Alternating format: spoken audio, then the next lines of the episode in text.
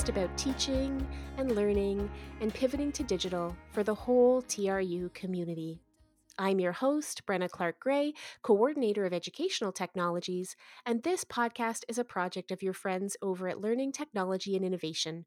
We're housed within Open Learning, but we support the whole campus community. I record this podcast in Tk'emlúps Te Secwépemc within the unceded traditional lands of Secwepemcúlecw, where I hope to learn and grow in community with all of you. And today, well, I've been thinking about a lot of things, but this is my third run at this opening monologue so far today. And I don't mean my third like edit, I mean like my third entire topic. so now I'm thinking about revisions. Let's get into it. I am notoriously terrible at revision. Terrible at it. I I don't know why. I can tell you all the things that I know intellectually about why revision is critical to the writing process, why nobody does anything their best on the first try, why we all need opportunities to revise. And then there's the affective experience of getting notes. I'm not terrible at taking feedback on board, but I do definitely have this affective reaction to the idea of opening a set of revisions. Like I work it way up in my head. So I'll get the email saying, hey, like, thanks so much. Here's some revisions. And I'll just not open the email for like a day because clearly the contents of that email is about how much I suck, right? And obviously, what they're actually going to say when I open up the draft is going to be like embedded in the track changes is like, Dear Brenna, you are a terrible person and no one wants to listen to what you have to say. Sincerely, reviewer two. I have actually gotten that. No, I have. but, you know, that is what it feels like in my head before I open the document. I'm so bad at revision that my first few years of teaching, I, rather than tweaking my courses, I would just reinvent them entirely every semester. So, like, you know, you tend to teach maybe five, four, five books in a first year English class. Uh, I would do a different four or five books every single time I taught a course because something about revisiting my past work just filled me with such cringe that I couldn't do it. Of course, it's actually pretty hard to get better as a teacher if you never revisit the content again, right? If every time you teach a text, it's your first time teaching a text, it's going to feel to your students like it's the first time you taught that text. Like freaking news flash. I'm not good at revisions. I'm just not. And, you know, it doesn't mean I don't do them, obviously, but I don't know how to get past that initial sensibility that the revision is going to be some kind of massive personal attack. I won't pretend that I haven't had some really bad experiences of revision. You know, I've definitely had the reviewer who mostly just wishes I had written a different article. I have definitely had the peer review where it's very clear that my style of teaching just didn't jive with the person doing the review, and there wasn't much I could have done to change it. I once had a peer review that was entirely centered on the book I had selected. It was like, okay, but if we get past the fact that you don't think this is a good book, like what was happening in the classroom? No, no feedback on that. So we've all had those experiences. I don't think they've been uniquely scarring for me. I think it's really just probably a manifestation of my anxiety more than anything. I tend to make things out to be bigger than they are, worse than they are, and so I will get in my own way. I had two sets of revisions due this week for two different articles that I have somehow managed to write in the last year. And in both cases, I waited and waited and waited. In one case, until the revisions were late to actually open up and look. And in both cases, you know, they were pretty. They were pretty minor. They were pretty straightforward. There was not actually that much to worry about. I think about this in relation to students a lot because I have never been the faculty member who wonders why students don't read the comments on their essays. Why don't they read my feedback? Oh, I know why they don't read your feedback, my friend. I know why they didn't read my feedback. They're terrified of you. they were terrified of me. I know. And I approach that conversation with a tremendous amount of empathy because I am the bane of editors for my inability to make really simple revisions in a timely way. The way in which we can build up the critique we receive from others into something much more damning, much more troubling, much more problematic than it actually is. I mean, it, it's just another way we get in our own way, right? Maybe I should just keep this in the p- first person. It's just another way I get in my own way. It's easy for me to find empathy for students who get in their own way because I do it. And I think that a lot of folks this year have found a certain amount of frustration because it's been hard enough to get through the marking pile week in, week out, right? Like, it's been harder than usual to push that boulder up the hill and then to still feel like students aren't engaging with the feedback. That's hard. I get it. That's totally hard. I'm thinking about this too because someone asked on Twitter today what a more empathetic, open, caring revision process for academic publishing could look like. And it got me thinking about a project I was involved in, actually with Shannon Smurl here at TRU, but many years ago before I worked here. Um, and it was an open peer review process where we were all in the same room. We were all in the same room at UBC and we were reading each other's work aloud.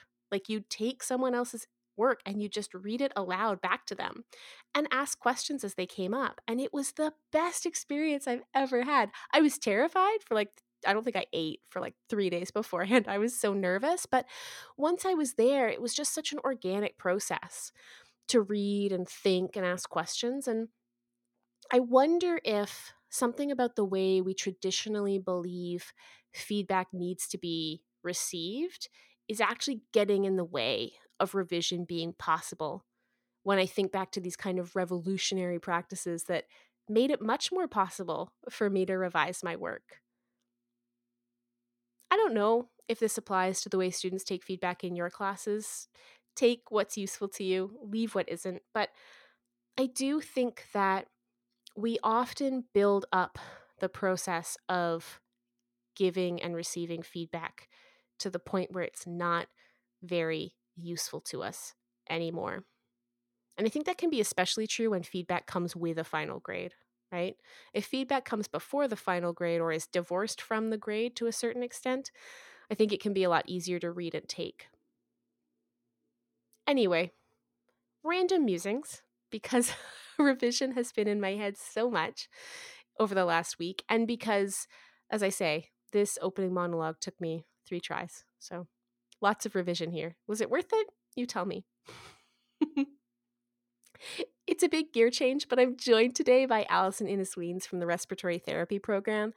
Allison is someone who has put a ton of work into creating the best possible learning experience for her students over the last year with really high stakes, right? Like her respiratory therapists got to know what's going on when they arrive in the workplace in COVID 19. I think you're going to enjoy my chat with Allison. I always enjoy a conversation with her. Okay, I am here today with Allison Innes-Wiens from the Respiratory Therapy Program. Allison, would you introduce yourself? Let folks know what your title is, what you do on campus. I had been asking people to say where they spent time on campus in the before times, although I'm wondering if we're getting so far removed from that time that it doesn't work anymore. But whatever you'd like to say, go please go ahead and introduce yourself. Sure. Um, so thanks for having me, Brenna. And um, I teach for the respiratory therapy program. I'm uh, relatively new to TRU, it's only my second year of teaching that I just finished. And um, I'm a registered respiratory therapist by trade. So prior to working at TRU, I was working clinically. So in the before times, you would have seen me in the third floor of the science building where our program is. We're kind of tucked away there. And I also supervise the respiratory therapy clinic. So um, our clinic has moved spaces, and um, our program's a bit unique in that we are um, on campus for some things because we have our students going into clinical at the end of this year. So um, we are still partially on campus, partially virtual this past year. I think I've told you this before, but I am very fond of respiratory therapists. I have both a dad with COPD and my son was born with meconium aspiration uh, syndrome. So we're we're big fans of respiratory yeah. therapy in this household. We're like, yes, we know what great, amazing, unsung work uh, you folks do. Yeah, it's actually um, uh, it's one of the silver linings of this pandemic in a weird way is that people actually know more of what we do because previously it would be people like yourself where it wasn't until you needed an RT mm-hmm. that you mm-hmm. knew what an RT did. yeah, that's true. And I guess for your students, the sort of the idea of COVID isn't just uh I don't know, it's not just sort of a, a social stressor in the world. It's like a very real thing they're going to have to be dealing with, not just now, but, you know, when you think about long COVID and all these other aspects, like, you know, well into the future, right? COVID's going to have an impact on the students you're graduating. Yeah, our students last year, so this time last year, they graduated early to help on the front lines. Oh, and oh, wow. um, yeah, and so some of them didn't get to finish their their last few weeks of clinical in the traditional way. And then our students this year, you know, it's not just a theoretical thing talking about COVID and the potential of severe COVID. They're going to be working with COVID patients in three weeks. So wow. I think for them, it was really, they knew how important it was to get things solid. And I think there's an additional layer of uh, fear, healthy fear there as mm-hmm. they're about to go into the hospital, which is always a nerve wracking time for them. But this year, especially, they haven't been able to do any hospital hours due to the pandemic restrictions and um, only having the people at the bedside who absolutely need to be there. So mm-hmm. a lot mm-hmm. of them, it will be their first time in a hospital, and they're going out. Our second year and third year students um, are going out in uh, June 1st to start their clinical practicum for the first week of June there wow jeepers yeah. i mean it's like they're they they really are doing it and i i guess i'm going to ask you today to reflect a bit on your experience it's only your second year teaching at tru and you sort of ran headlong into trying to prepare what is ultimately a very hands-on program for the online teaching modality. I wonder if if we can rewind and you can tell me a bit about what your experiences were like last spring and summer as we transitioned and as you sort of wrapped your head around the problem you were trying to solve for your students. Right. Yeah. So we're normally a very busy cohort um, program with lots of hands on experience in the lab. And so in March of last year, abruptly went online with everyone else, of course, and so our students didn't finish off their their typical preclinical year for those that were going into clinical practicum. And I mean, that time for me, we were all just trying to figure out what program was working, and um, are we using Big Blue Button? Are we using um, Kaltura? And so that was that was a struggle. And I feel like over the summer, I really really enjoyed the um, the CELT sessions and the sessions with you and so I felt really, I felt like, oh yeah, I can do this. In September, I felt hopeful and you know a little overwhelmed, but then it was even harder than I expected. So mm. um, yeah, just the pandemic fatigue layering in there throughout the year. You know, even with the best intentions and the best, um, you know, planned pedagogy, sometimes when you're rolling it out, it just isn't working mm-hmm. as well in certain ways, and so the year was quite challenging for a new teacher, I would say. You know, the first year they say is the hardest, and this was my second first year, I would say. So, yeah, it was uh, kind of constantly doubting yourself, constantly dealing with um, imposter syndrome, and um, just seeing mm. the challenges that my students were going through and feeling for them, and also dealing with my own challenges. It was, yeah, it was really, it was tough for sure. But I mean, at the end of the year, it was so hard during some of those synchronous sessions where you didn't get that feedback where mm. it was hard to tell whether students were listening whether they were sleeping or on their phones and so you know, you didn't get that interaction that you normally get in a classroom. But at the end of the year, seeing them go off to clinical, my second years, and getting a few thank you cards and seeing, you Mm. know, them being excited to head off, it kind of made it all worth it. But it was definitely, definitely a grind during some of it. So, yeah.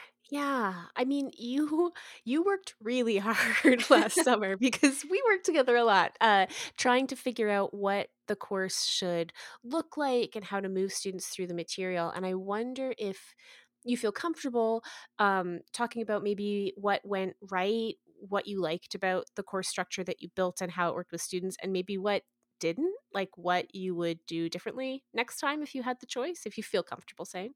For sure. Yeah. Um, learned so much this year from your sessions and just from trial and error as well. And Mm-hmm. um, so for I taught four different courses this year. One of them was a first year course, so they were all virtual. And normally that course is very much back and forth discussion, group presentations.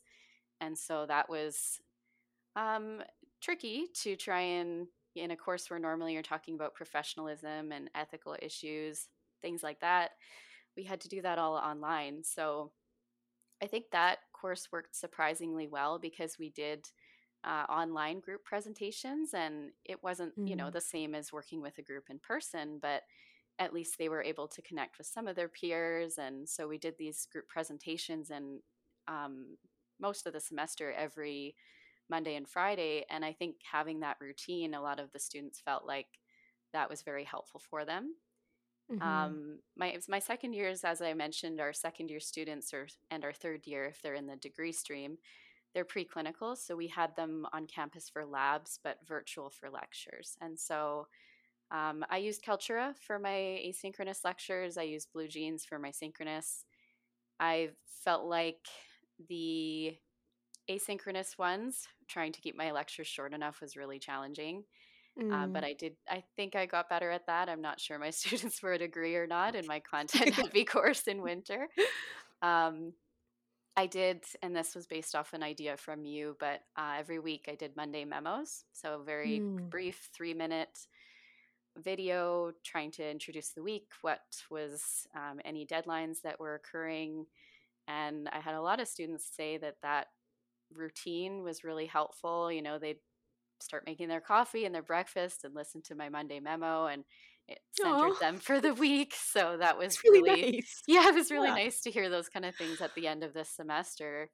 Um, you know, people coming coming by as they were leaving campus for the last time after their lab exams. So it was it was nice to hear stuff like that, and I think that went well. But Mm. um, the tests, the exams were challenging. So Yeah. I think initially um, for the first for the fall semester i had tried to do a project based uh, a final project in, in lieu of a typical multiple choice exam which is really common in our program. Those are the types of exams they do in clinical Mhm. and um, to be registered as a respiratory therapist. So i did a project. I think the project worked really well in some ways. Um, it allowed them to be creative. They created podcast episodes brochures it was a patient education project and the only thing I would do differently next time with that is I would still try and have a final quiz or exam of some sort because some of them just stopped watching the material in the last couple of weeks because Oh, yeah.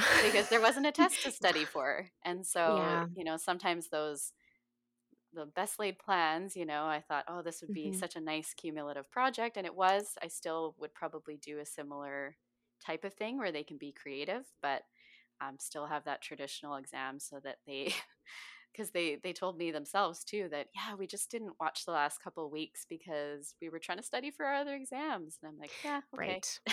i get it but Yeah.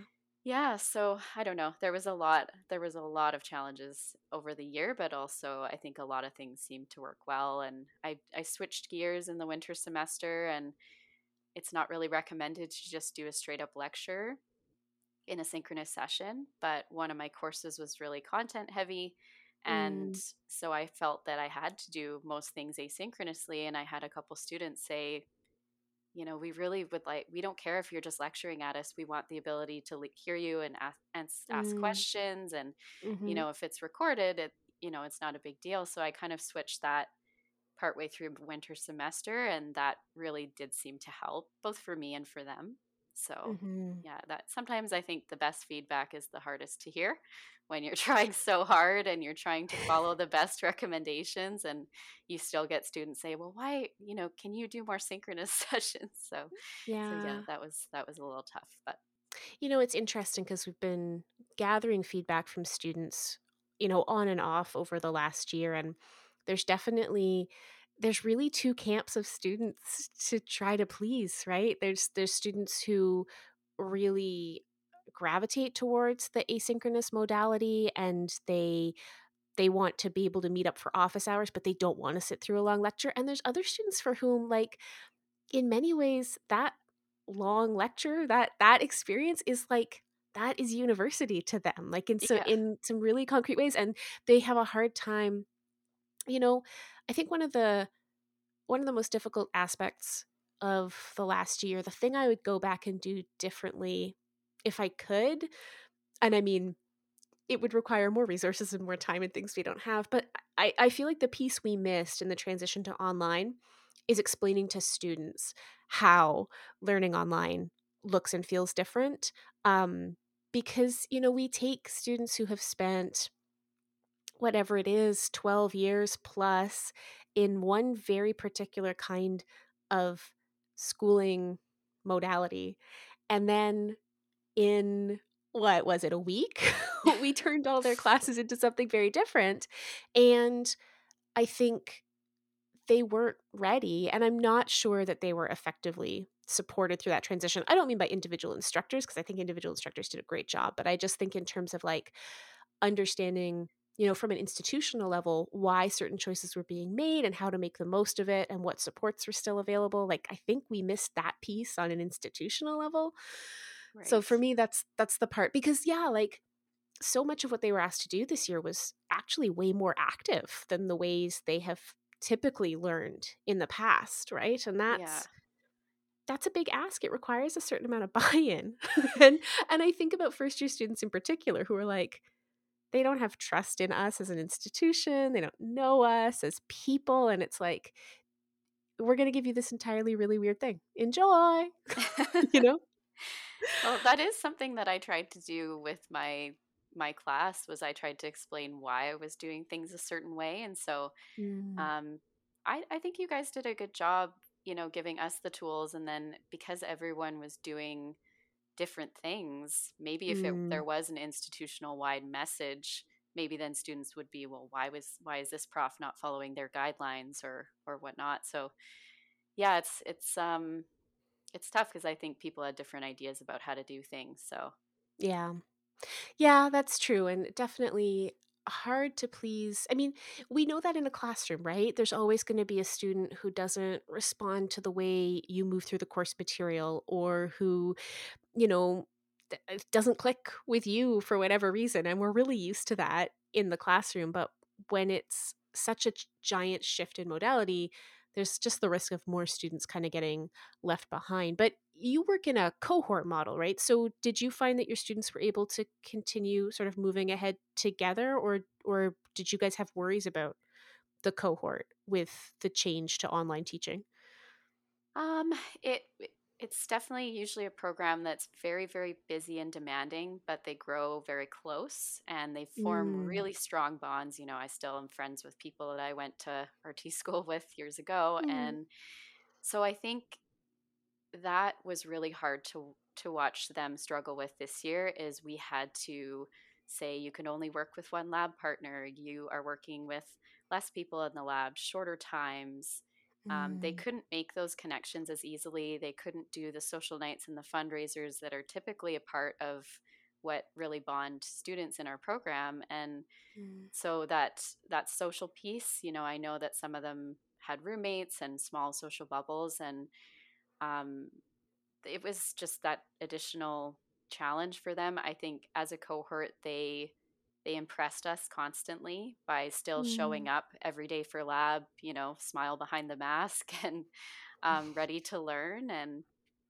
yeah, they they faced a a lot of challenge this a lot of challenges this year, but I think they did have each other and it was definitely smaller groups than they would normally have but you know leaning on their lab partners and um, their roommates i think that was that was helpful for them and um, it, i think was maybe helpful more so in the second and third year classes because they knew mm. each other but for our first year classes they were all virtual and so they didn't know they get, didn't get to know each other as they normally would in the professionalism classes where you kind of meet in groups and start to get to know your classmates and that just didn't happen this year so so it'll be um, interesting to and i think exciting to see them face to face next year for labs and for them to start to get to know each other so it is nice you know the one sort of thread that runs through all of these kind of faculty i guess reflection episodes that i've been doing lately is a real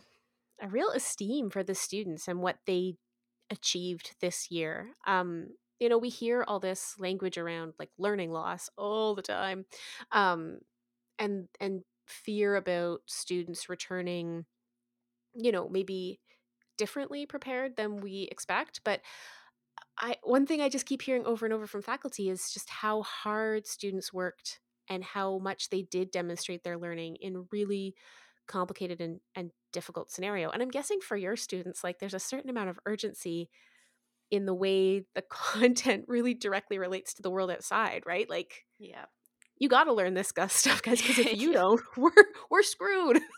yeah, I think they you. get they get sick of us saying this is really important because it's all really important because it's it has to do with people's health and their lives and you know they they are running the ventilators that keep people alive so i think it is very sobering for them that it's mm. not, you know, just an exam, but it is going to be applicable to them in clinical. But I think that for the first year students, it was like just getting back to feeling whether we weren't sure if this year would have affected their preparedness. Um, mm-hmm. Um, I think that will be interesting to see the first years come in because, or the coming into second year because all their labs had to be online. So that was a big mm-hmm big difference from normal, but we're we're already trying to plan ways of how we can kind of catch them up. And I think even if there is, you know, a bit of a slower start, I have full confidence that they have the desire to learn and, you know, they're going to put in the effort and and trying to get back to being more comfortable with the stuff in person. So mm. yeah. How uh how did you find the workload this year? if I can ask. Can I ask? oh, I don't know if you want to know. Um, well, I'm kind of uh, I'm similar to you, where I overextended myself. Uh, mm. I over overextend myself often.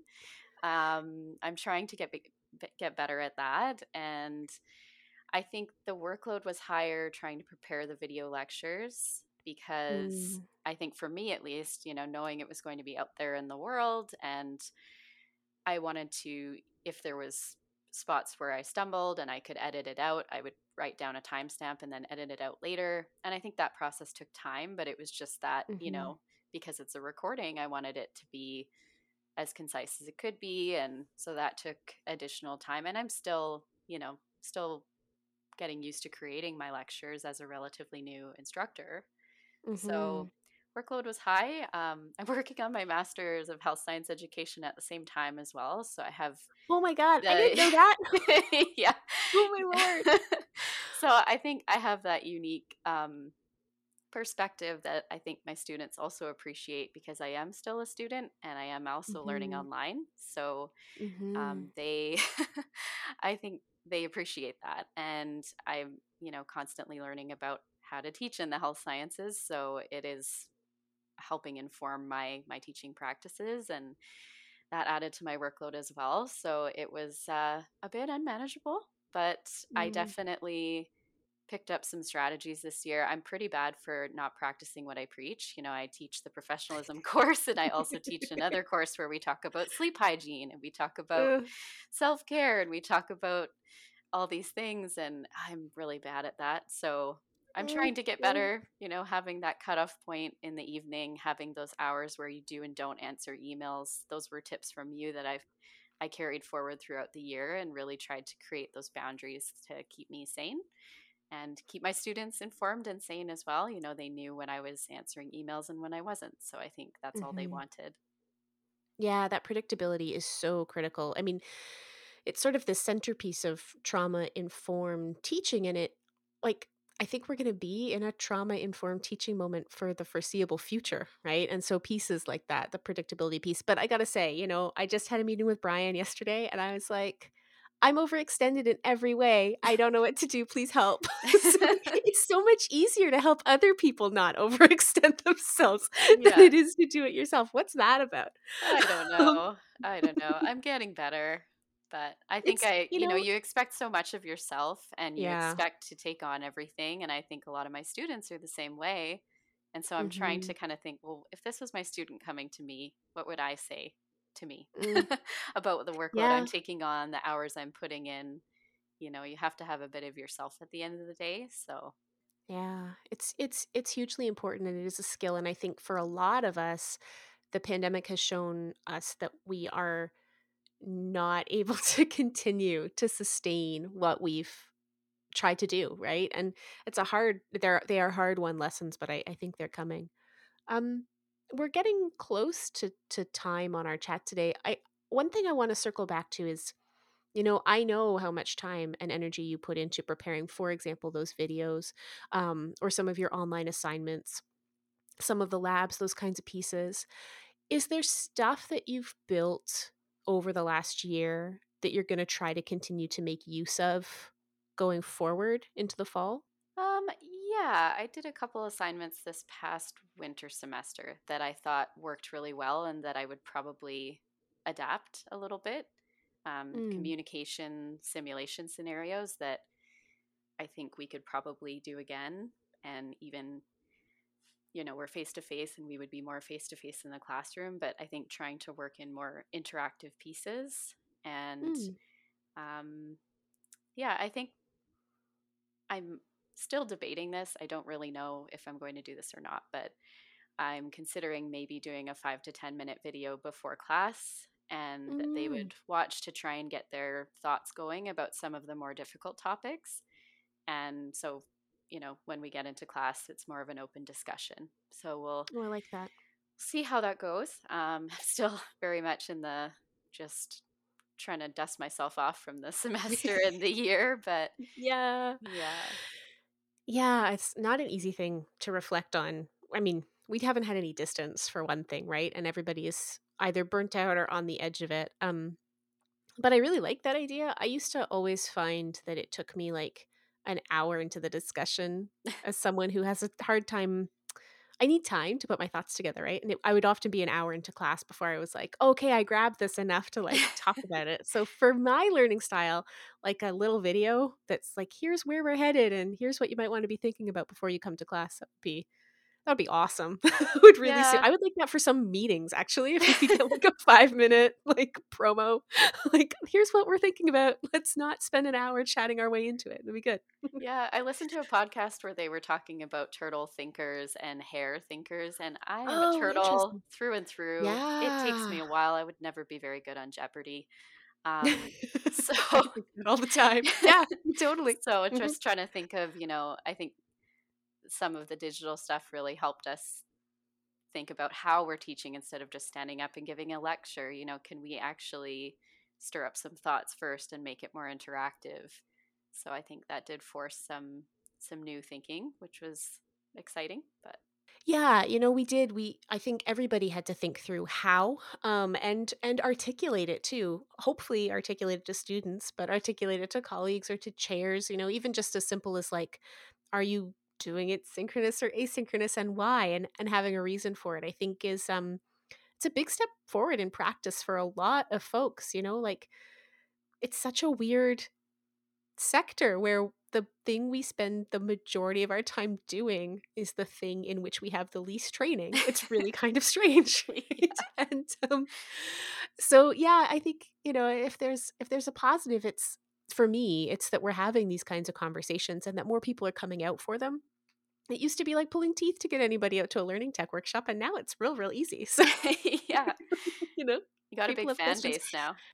Oh, that's true. But I think people definitely have opinions about the discipline, which is exciting for me because I think yeah. it's, I do think it's infinitely interesting.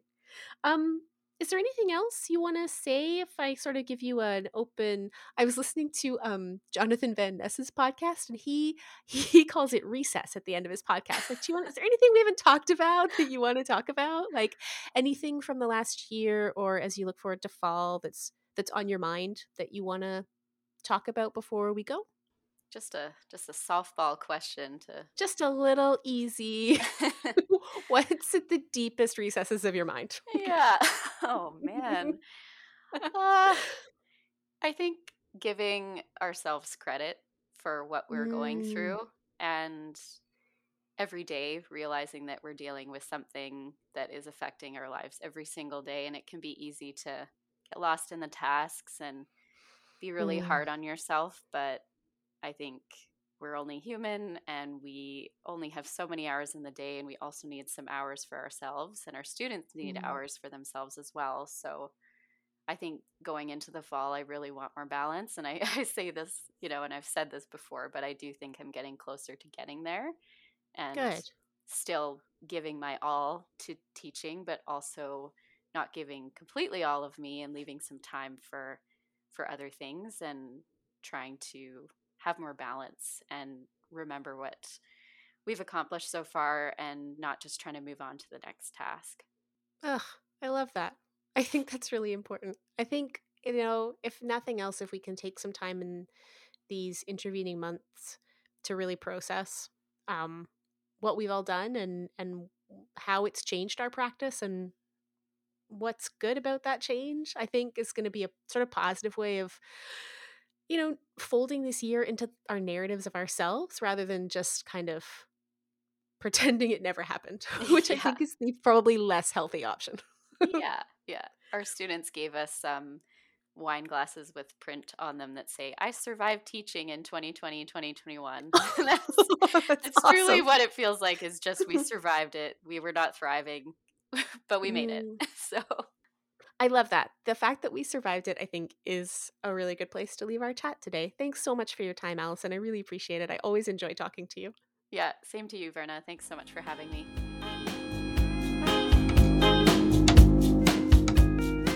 So that is it for episode 29 of You Got This. As always, if you want to write to us, you can email me. I'm bgray at tru.ca. I'm also on Twitter at Brenna C. Gray, and in both cases, that's Gray with an A. All of our show notes and transcripts are posted at yougotthis.trubox.ca, and of course, you can always comment on individual episodes there. I'm going to leave you today with a tiny teaching tip. I want to reflect a little bit on Allison's call for balance. It's something that I struggle with. it's something that I need to really plan for in my life. I would work or be sort of on with my son 24 hours a day if I had my druthers. And then I would burn out and be useless to him and useless to all of you. I have to work at it consciously. I'm wondering if today might be a good time for you to think about how you can achieve a little bit more balance, both now and also as you look ahead to a fall that is almost certainly going to be unpredictable and taxing in brand new ways. I hope you'll spend some time thinking about that. And I'll see you back here next week for some more conversation, maybe some more revision, and hopefully a little more balance. Until next time, take care of yourselves and each other, and I'll see you soon. Bye bye.